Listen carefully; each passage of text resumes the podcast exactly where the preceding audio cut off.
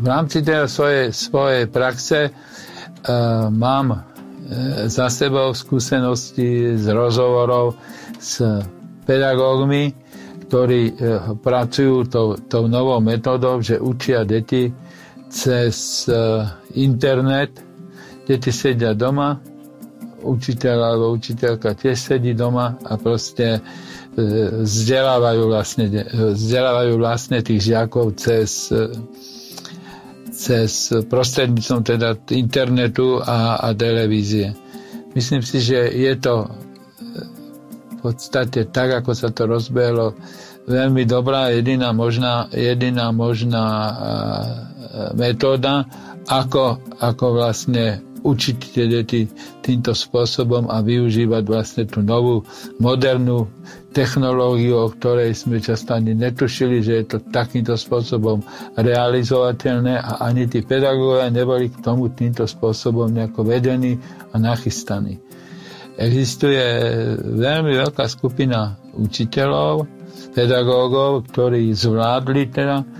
túto, túto potrebu osvojiť si tieto postupy a túto technológiu a učiť deti, deti svojich žiakov teda týmto, týmto spôsobom.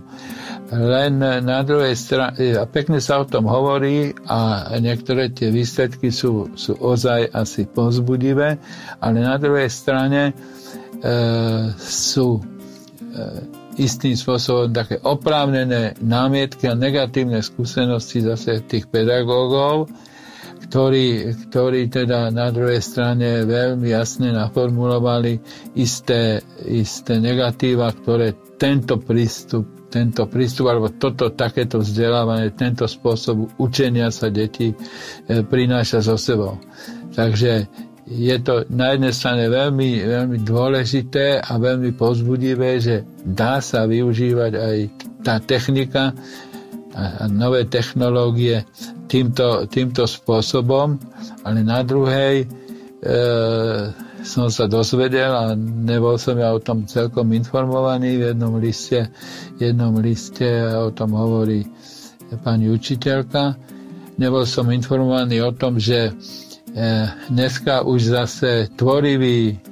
žiaci a tvoriví, tvoriví rodičia vytvárajú také nejaké spôsoby, že častokrát tú úlohu, ktorú má urobiť dieťa, urobia tí rodičia za to, za to dieťa. To je jedna vec. A druhá vec, že nedokonalosť alebo riziko e, toho, že týmto, týmto spôsobom ideme vzdelávať deti, sa nedá, nedá sa tento, tento systém používať univerzálne, pretože že deti sú šikovné nielen v dobrom smere,